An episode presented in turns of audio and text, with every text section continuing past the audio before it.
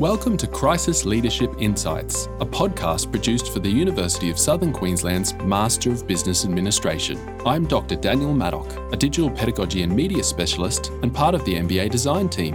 In this podcast series, we talk to leaders from a variety of industries about how organisations can develop strategies to detect potential crises, manage those crises creatively, and leverage what is learned through crises positively. These interviews were recorded via the internet, so please keep this in mind as you listen to this episode.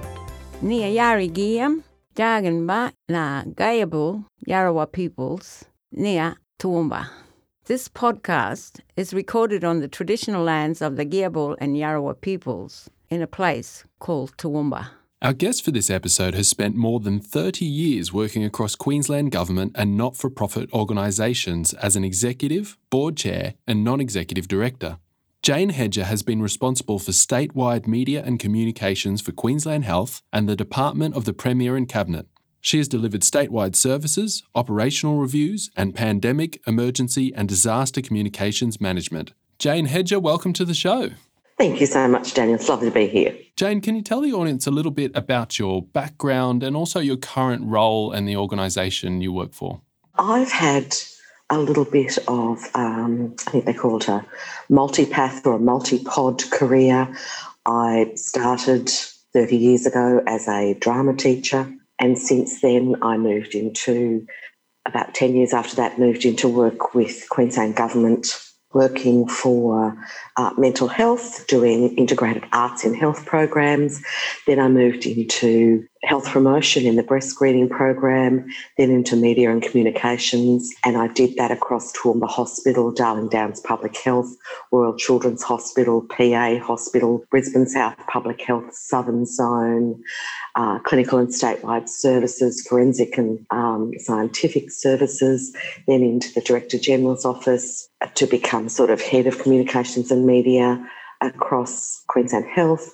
Then I moved out into the area of IT and online and customer experience. So, heading up customer experience for the whole of government with all of the government counters and call centres and internet sites, over about 250 internet sites.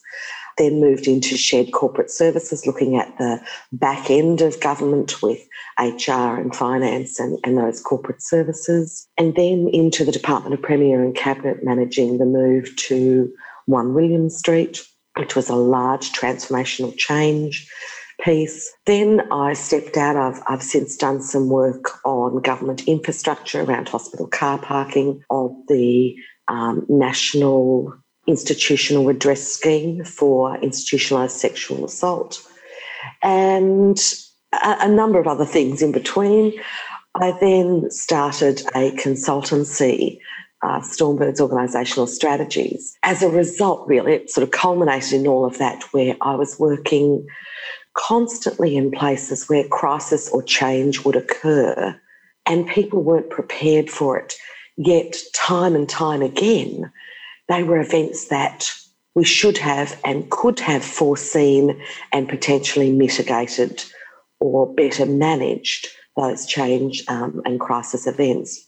So I went out uh, in partnership with Leonie Vanderman uh, and we began to consult around strategy and crisis communication. So helping to expect the unexpected, helping to prevent the um, extremes of crisis and damage to reputation and organisations that can occur when you're not prepared for extreme crisis or change. And we're starting to work with people to put in place business strategies, communication pathways, stakeholder engagement in good times so that when things come along that test you, you have all the systems and all the avenues set up to be able to respond quickly and in an informed, organised manner.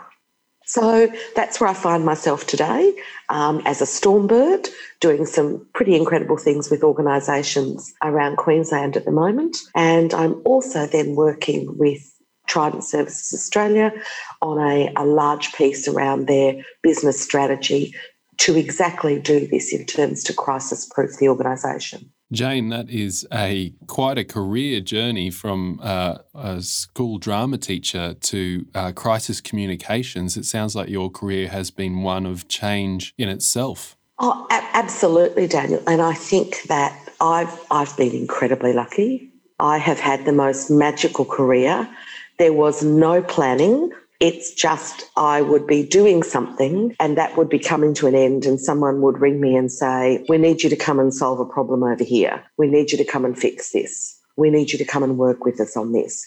So I've been very blessed to have had so many opportunities and very many leadership opportunities. I've I've also had wonderful mentors and sponsors throughout that process. And I there are a number of things as you build a career in this space you need people to bounce off.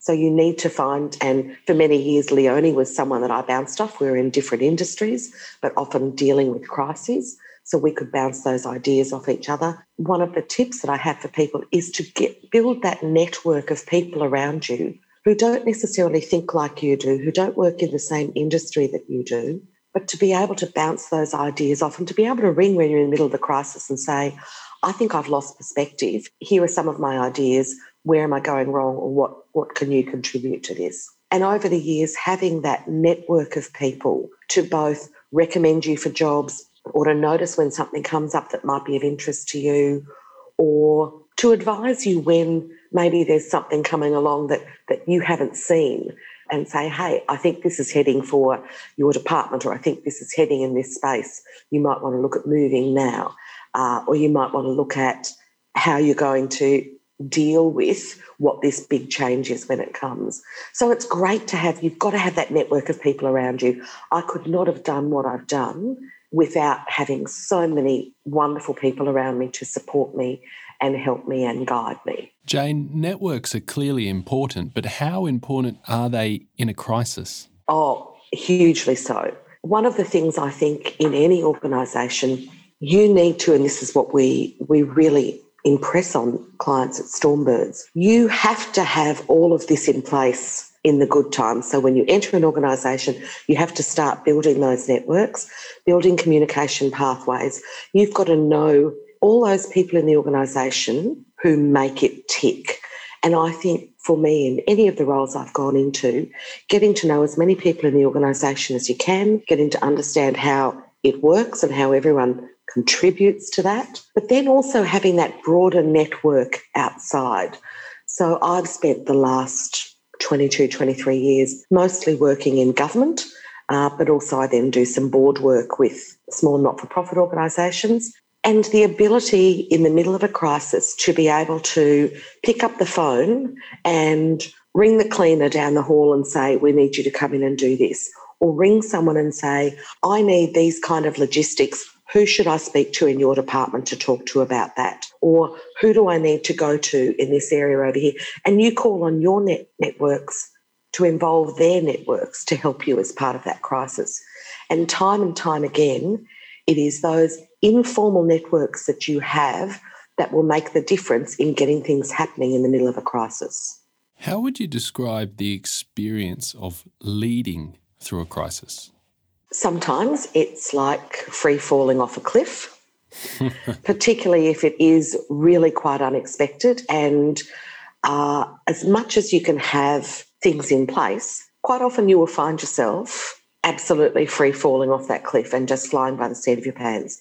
And that's when having that network of people helps, having people in the room and very quickly assessing a situation. But it is about stepping up and saying, I'm going to take responsibility here.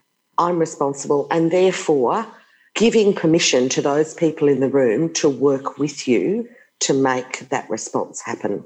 I've had, I guess, I want to say the, the pleasure or the, the challenge of leading a number of organisations through change, but also of being involved in fairly significant crisis response. One of the things that, that comes to mind is in the 2011 floods, I was the Director of Corporate Services out at Forensic and Scientific Services, and we were expecting uh, police and fire and emergency services had suggested that we might see up to 300 casualties during that flooding process. And we had to prepare, obviously, all of those would come through the mortuary services at Forensic and Scientific Services for autopsy, and that's significantly more than we would normally have in a regular period. So we had to very rapidly look at how we expand that. But also, you've got people there in the department who were impacted by the floods. So we had people who were caught by the floods, we had people who had family caught in the floods, we had people who had relatives who might be some of those people who are potentially going to come into the mortuary. So you're managing not only the operational crisis and what do we have to do to accommodate the significant workload that's going to come in, what do we need to do around our mortuary space, how are we going to manage the increased need around counselling and grief counselling, but also then having a look at what we had to do around managing the people side of that. So bringing in extra staff, but also then managing our own people who are going to be affected by the very crisis they were going to be responding to. So leading through a crisis is about firstly being able to take that responsibility, which gives everybody else permission to work with you, and then to take each part of that crisis on the journey with you and remember that there's always going to be a huge people side to that. And I think that when we, we're around the table making decisions during a crisis, one of my favourite questions, and I'm, I'm big on questions, I think that curiosity uh, and questioning gets us far more places in a crisis than pretending that we know the answers. So, the more questions you can ask, the better. So, one of my biggest questions is who's not at the table? So, when we're doing this planning and we're leading through a crisis and we're having these kind of war room sessions, I want to ask who's not at the table? Who's missing from the room? And how do we get their perspective?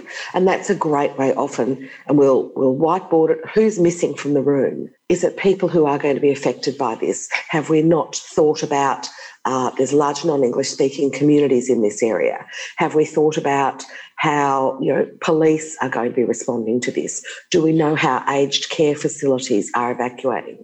So we talk about who are the people who aren't represented in the room and can we start to think about what their perspective might be? But also, how can we quickly, via the networks we've got in the room, bring that perspective into decision making so that we know when we're making those decisions in an emergency or in a crisis that we are truly trying to bring all those perspectives to bear, that we're not going to leave anyone out, and that we're not, we don't have some kind of fairly giant blind spot.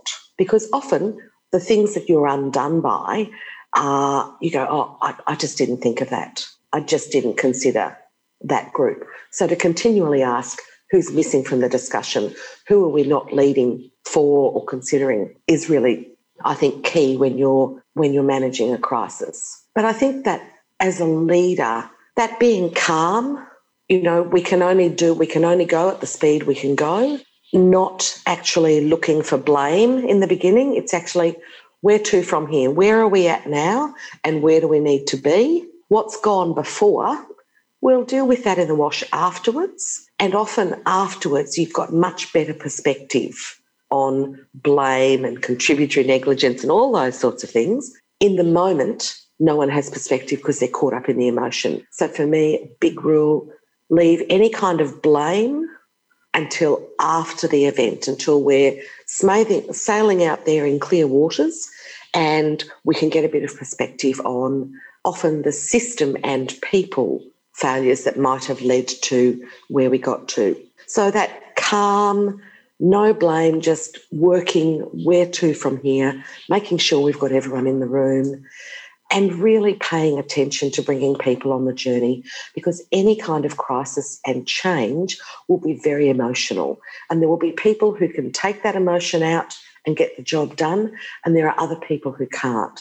So you really have to consider all the different type of people who will be caught up in this process and make sure that you in a caring manner take them on the journey but take them on the journey as quickly as you can because you know, time is often constrained. Having said that, I, I love to lead through a crisis.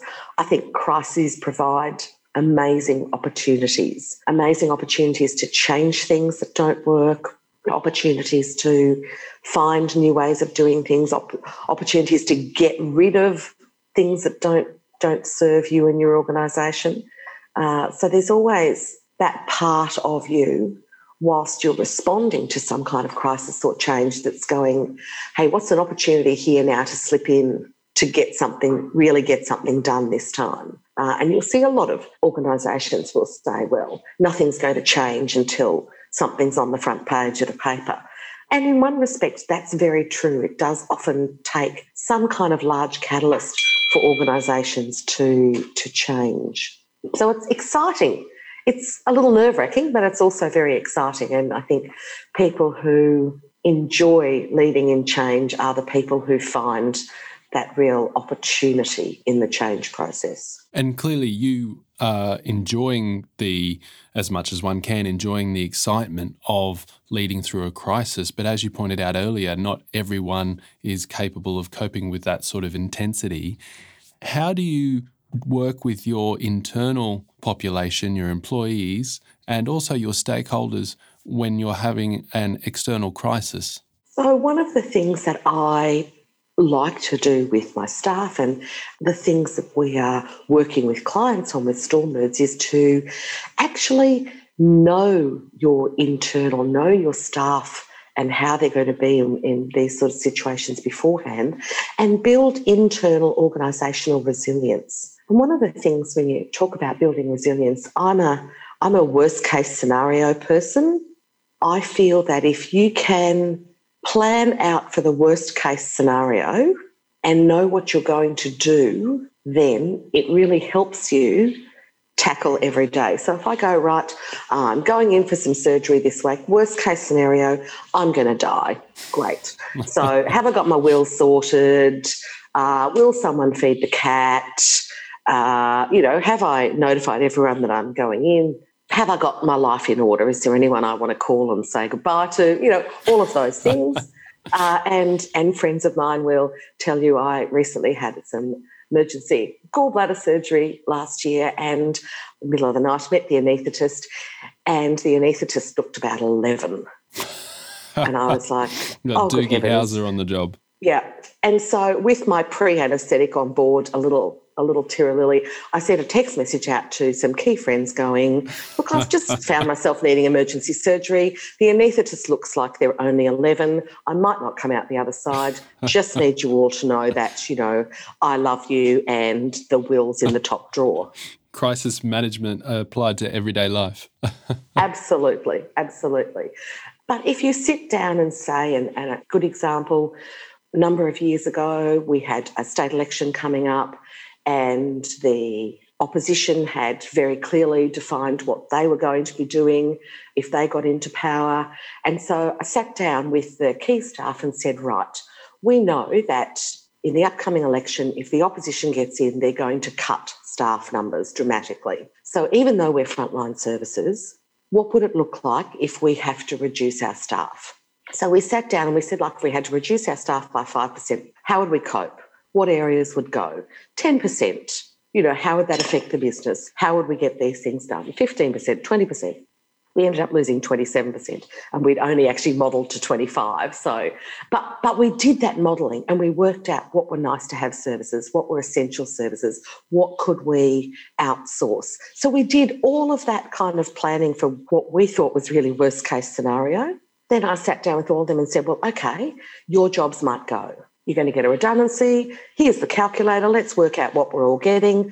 If we didn't have mortgages and children at school and all the rest, what would we spend it on? So we had a bit of fun spending our money on Ferraris and overseas holidays and all those sorts of things. And then we went back to, well, okay, what would you do with the money? Seriously, how would you live? What would your next career be? We just did all of that planning in a bit of a session, which was a little confronting for them. But afterwards, we kind of went, yeah, it was okay because there wasn't that sense of urgency attached to it because it actually hadn't happened. We were just what ifing. And then we talked about, all right, well, what if you're going to have to let these staff go? How would we do that? What would be the process? So we did quite a lot of what ifing, worst case scenario mapping. When the event actually came and all of these things came to pass, you know, those managers went, yeah, it's okay. I feel like this is going to be okay. because we've already mapped it. We know what we're going to have to do.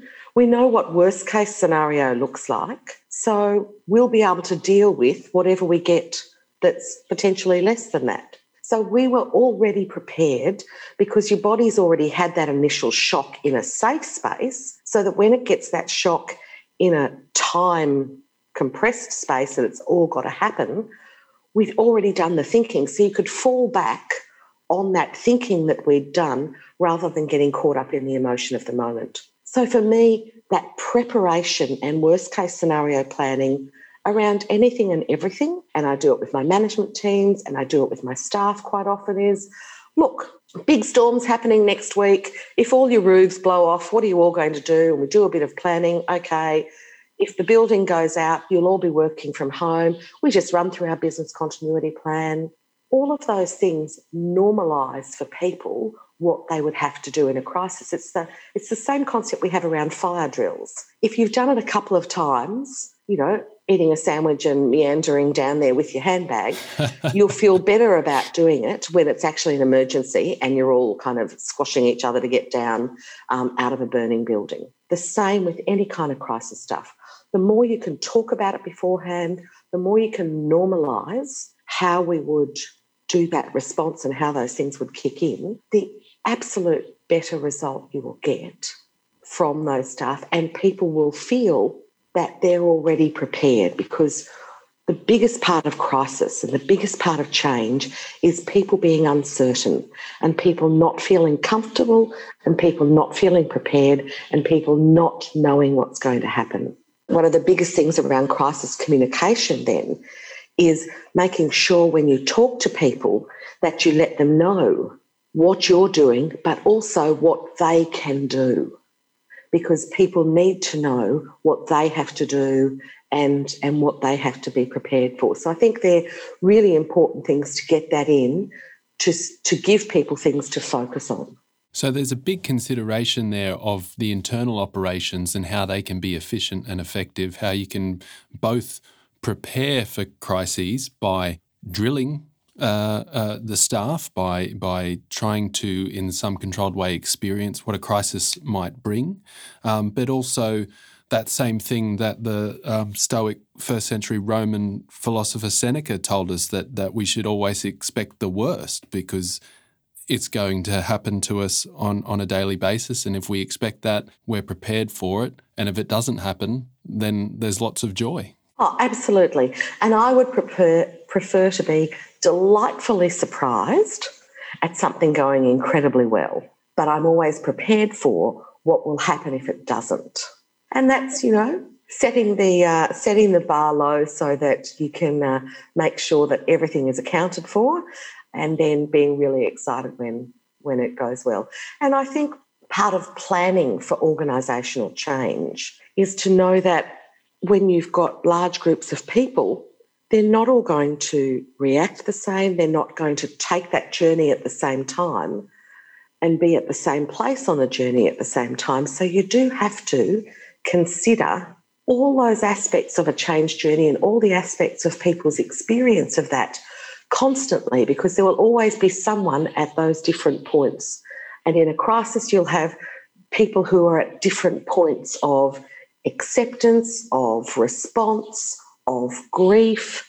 Um, and, and you really, it funnily enough does come back to my school teacher days. When you're dealing with crisis and change, you might have a large group of people, but you really do have to consider each person as an individual. And just as when you're a teacher with a classroom of 25, 30 kids, you can do activities that everybody does but you really have to consider the individual learning styles and capabilities of each of those students. And when you're managing organisational change or you're managing crises, you do have to remember that there will be that each individual will be at a different stage of that journey and you have to adjust for that. And it, it means that as a leader, there's a lot going on. You're you're setting the tone for how we're responding, you're organising the people below you who are doing the operational stuff, but you're also then having to think about the emotional and mental health and well-being of the people who you are leading.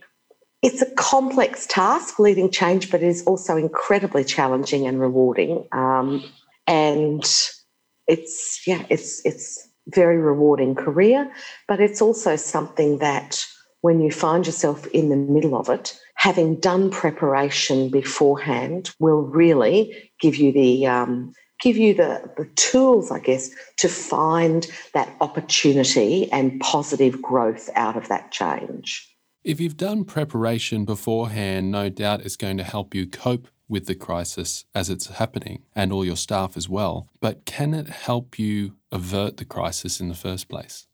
Um, oh, ab- absolutely. Absolutely. And over the years, there have been many things where I've had to come and manage a reputational crisis or um, some kind of issue. And you sit there going, oh, you know, six months ago, we were in the exact same space. Uh, similar thing happened, and we have failed to learn from that.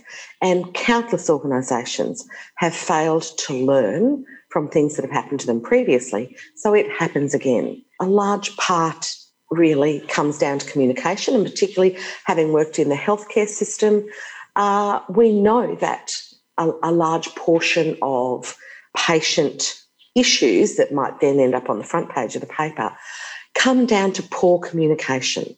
And we haven't communicated well with the patients. We haven't uh, they haven't understood the consent process.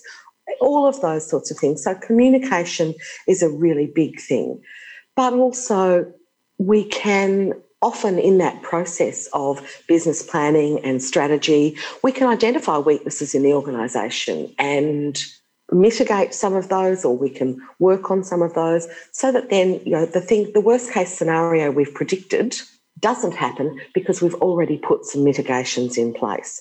And again, that's the thing that we work with clients to do is to identify where those possible pain points might be what those worst case scenarios might be and go, well, how are you already working to cover those gaps or to change those, those issues that you've got in your organisation that might allow that to happen? So we can identify those now, we can work on mitigating them, we can work on improving communication around them or improving process around them uh, or putting staff into that particular area. We can do those things now to prevent them. And I think the current pandemic is a perfect example of you put all of those mitigations in place and then people go, oh, we just had a massive lockdown for three days and we've got no numbers. Why do we lock down? Well, the reason we have no numbers is that we locked down. So, quite often, the preventative work doesn't get done because people don't see the benefit because what you don't see is what didn't happen. And I think for us as crisis managers, I look back now and there are a couple of points over my career where I saw something and intervened at an early stage and absolutely avoided having us on the front page of the paper. But nobody ever says thank you for that because they didn't see it. yeah, there's there's so much work that we as leaders do in the shadows. And so everything appears smooth sailing, and people go, Oh, you know, aren't you lucky you had such a great run in that job? Nothing happened on your watch. it's like, yeah, there's, there's a reason for that. Um, and that's because we did the preventative work. We sat down, we did the worst case disaster planning, we looked for our pain points, and we went, you know what? We're going to put some effort into fixing those so that we don't end up on the front page of the paper or we don't end up with that $2 million loss, or we don't end up with someone having a severe accident because we've actually done the work, the preventative work beforehand. So, as a leader, it's really, really important that you get across very early in the piece in your role where the, the possibilities and the pain points and the worst case scenarios are for your organisation and start to do some of this work because it will it will save you and your organisation immeasurably. But it also, again, is that opportunity when you're doing that work to identify well, we know we've got um, a vulnerability over here, but we know the only thing that's going to fix it is a $2 million system, for example. And you go, right, but we know that's not in the budget. But it's great then to scope what sort of system would you need? What would that look like? And it's always been one of my experiences, is to always, if you know that there are things that you need in the organisation that would improve your um, resilience and improve the, the business to avoid these sorts of vulnerabilities, I've always got quotes and a funding proposal in my bottom drawer because when crisis happens is when people suddenly feel, oh, we better spend some money on this. And it's great to know in advance what you want and be able to go, lovely, I'll, here, here's one I prepared earlier. I'd like this, thank you. And on a number of occasions, we've ended up getting something that we desperately needed because something went wrong and because we were prepared for what we knew we needed to put in place. So that's my that's my little sneaky uh, sneaky thing is I've always got ideas for what we need to do and funding proposals and quotes sitting in my drawer so that if something happens, I can very quickly say what it is that we need.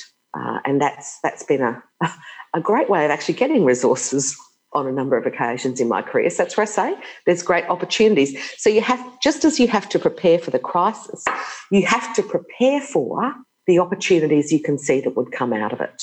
Jane, when you have a crisis which you've missed, which you haven't prepared for and you've missed. How do you go about reframing that crisis and trying to make something positive come out of it? Again, as we've said, every crisis is an opportunity. And the opportunity to do better after the crisis, the opportunity to take that kind of hindsight and learn from it and grow. And I think it's one of the biggest things in change management is finding those positive ways to look at the, the new world post the change.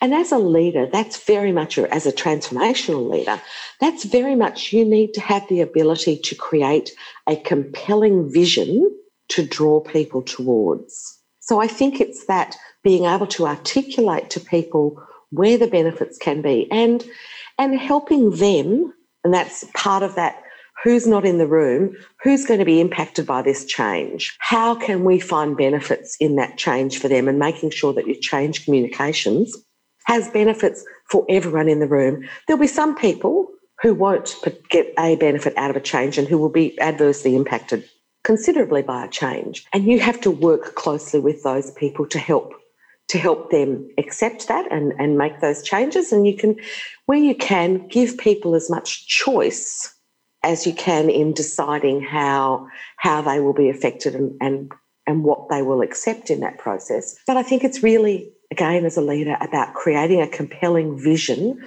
for what the new world can look like, what those opportunities can look like, how people themselves can reframe the change and working with them to reframe that in a way that makes sense to them. And then it's taking them on the journey doing you know, all the leadership stuff, doing lots of celebrations of milestones, uh, and again, normalizing the change. So, talk about it, talking about those worst case scenarios, talking about how you're going to mitigate it, talking about, right, the fact that your desk is now on the sunny side of the office. Well, you know, we're going to get blinds down there for you. Talking about what we'll do to start to help people take on those, those new ways of working or those new ways of doing things post the change and really involve them in that process. So again, if you can involve people as much in the decision making, create that really compelling vision, and then walk walk with them on the change. So leadership is really about holding the hand of your employees, about giving them some sort of agency. I think it depends very much on your leadership style, but I do as a as and I think I'm very much an adaptive and transformational leader, it is that being able to look over the horizon and see what the world can look like and giving your staff the opportunity to see that future vision and work out how they can contribute to it. So you are very much you're leading from the front and then you're down there with them talking about and, and helping them move forward with the change. And then sometimes you're behind them kind of poking with a stick a bit. You're a bit like a bit like a sheepdog.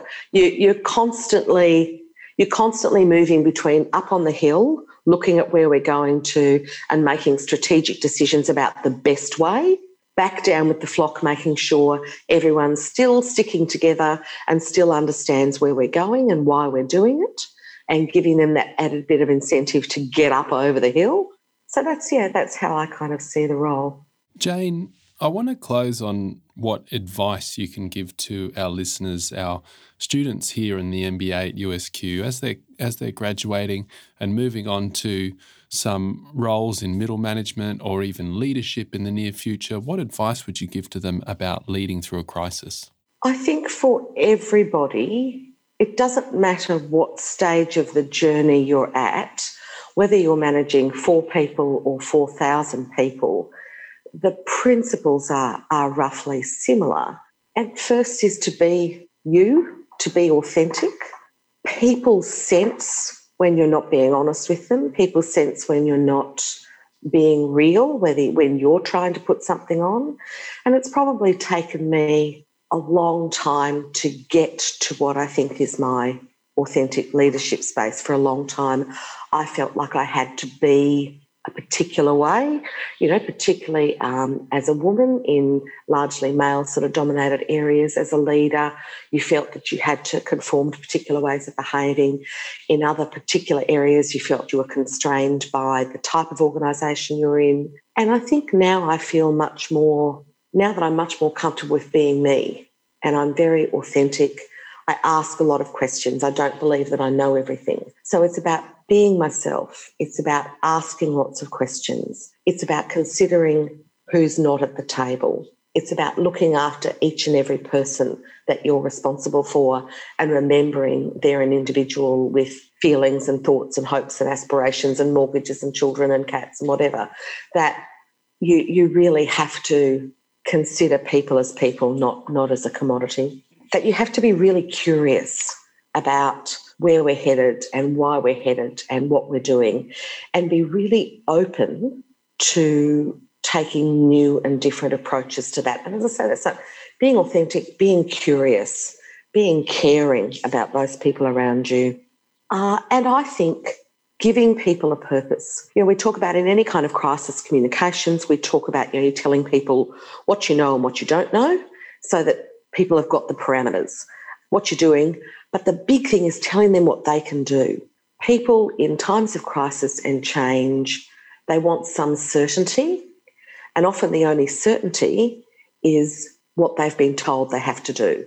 And that's why, again, in this current pandemic, it's been very difficult because there've been in different countries lots of conflicting we'll have masks on we'll have masks off you need to be vaccinated you should have this vaccination for this age group that vaccination all of the changing messages have made people uncertain. So, the one thing as a leader you have to do is give as much certainty as you can. So, set those parameters. This is what we don't know. This is what we do know. This is what we're doing. This is what you have to do. And be as firm as you can with they're the things you have to do. If that changes, you tell people it's changed, you tell them why. You tell them at what point in time it changes. And I think all of us observing what we're calling this un- unfolding continual crisis around the globe, there are some really good lessons for anybody wanting to lead a crisis in that. This is the pandemic that the world knew was coming, but most people, including governments, were not prepared for. People have single supplier lines to China and weren't prepared for when that went down. People um, you know, had had all of these systems set up that have now been affected by the pandemic, and they just hadn't done that mitigation around it. One of the things the World Health Organization, talking to a friend who works over there, Australia had actually one of the best pandemic plans in the world. And uh, Dr. Jeanette Young, who I've worked with for a number of years, was key to some of the, the pandemic planning that we've done nationally and certainly that we've done in Queensland. And we've had lots of wonderful so it sounds awful to say wonderful disasters in Queensland, but we had Zika, we had Hendra, we had dengue. We know how to deal with those things. So we had really good plans and mitigations in place. But when you look at how a lot of other areas have handled this, and particularly internationally, there are some great lessons here for people who are aspiring to leadership, who are interested in leading through crises, to look at how the different governments have managed it, how the different leaders have messaged it, what kind of message has been really effective and what hasn't. And we look at, you know, New Zealand messaging has been amazing uh, and it's being used as the kind of, if you want to talk about gold standard uh, around the world. There's fabulous opportunities to look at how we've got it right and how we've got it potentially wrong uh, all across the world at the moment. So I think crisis leadership is probably having a, its little day in the sun, which is nice because normally it's in the middle of a storm. And it's, it's a, a good opportunity for anybody as a leader to have a look at how this is being done and to look at the different leadership styles and work out where you fit between all of those. Well, authentic, curious, caring, and communicative with an air of certainty. What great advice, Jane. Every leader should probably have that printed on a badge and placed on their jacket. but the problem, Daniel, is there are so many things you have to remember as a leader that you just have, you know, sticky notes everywhere. uh, I, I, I think the authentic stuff is the key. You know, it's knowing the biggest gift that you can give your team is actually knowing yourself and understanding how you respond and what triggers you and being able to lead, being able to step above your personal triggers and your personal response and lead a team from that place of certainty and calmness and evenness.